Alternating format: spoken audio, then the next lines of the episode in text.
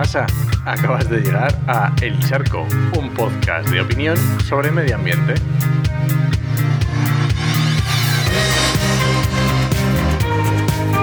Soy Enoch Martínez, ambientólogo y profesional del medio ambiente porque trabajo y me he formado para ello y hoy voy a opinar sobre las famosas etiquetas de la DGT, de la Dirección General de Tráfico. Y es que, bueno, es una normativa que nace para allá por el 2016 y que poco a poco se ha ido implantando en todos los coches, en los coches nuevos por supuesto y en los coches antiguos posiblemente hayas tenido que ponerla en el 2018 o una cosa así. Todos lo conocemos, son las etiquetas B, C, Eco y Cero, que son una forma de clasificar los coches dependiendo de, digamos, lo bajos de emisiones que son. Por lo menos esta es la teoría. Otra cosa es luego lo que se ha visto o la realidad. Vamos a ver, empezamos con la etiqueta eco. La etiqueta eco se da a un coche en el momento que es híbrido. En el momento que es híbrido ya es eco. Da igual las emisiones que tenga. Esto sería muy fácil de solucionar, pero bueno, vamos a seguir. Luego tenemos en la etiqueta 0. En el momento que tenemos un híbrido enchufable con más de 40 kilómetros de autonomía, ya tiene etiqueta 0. Eh, no equivale a menos emisiones. Todo esto que estoy diciendo no tiene nada que ver con emisiones. Estamos hablando de tecnologías.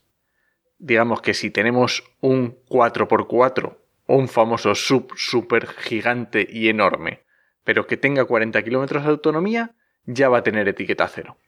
Da igual si las emisiones que tiene triplican las de un diésel o un gasolina que no sea eléctrico ni nada. Da igual. Como ya tiene estas, eh, estas circunstancias, ya lleva etiqueta cero.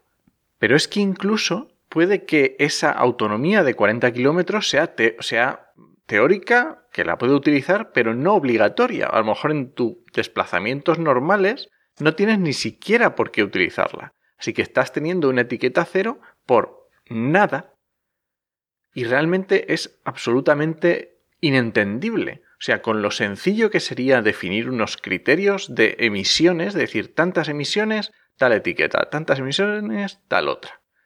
Bueno, ante este despropósito y unas etiquetas que, que rápidamente se han vuelto obsoletas, Resulta que tenemos que ya el, gobierno ha dicho que se van a, actualizar, ¿no? Entonces, antes de diciembre del 2020 eh, va a haber una propuesta de la Dirección General de Tráfico y el gobierno pues aplicará en julio, junio, julio del 2021.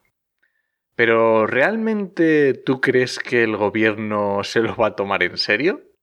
Hay que tener en cuenta que cuando hablamos del gobierno no estamos hablando del Ministerio de Medio Ambiente. No estamos hablando de esa secretaría. No, no, no.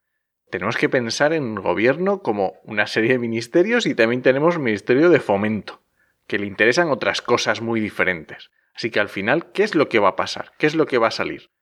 Porque ya este verano vimos eh, las ayudas a las compras de coches y nos tuvimos que tragar unas ayudas que tampoco tenían nada que ver con las bajas emisiones.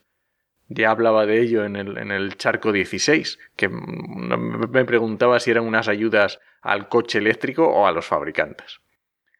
Así que no sé vosotros, pero yo la verdad es que no le tengo absolutamente ninguna fe a las nuevas etiquetas.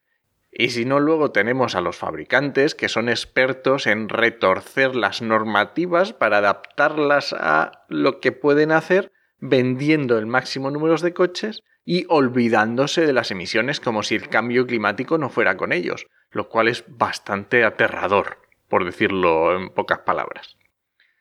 Así que nada, este ha sido mi charco cortito y sencillito de esta semana. Recuerda que este podcast pertenece a Podcastidae, que es la red de podcast de ciencia, medio ambiente y naturaleza. Muchas gracias por suscribirte, te lo digo para que te suscribas. y ya sabes que puedes encontrarme en redes sociales como en HMM y en la web podcastidae.com barra el charco.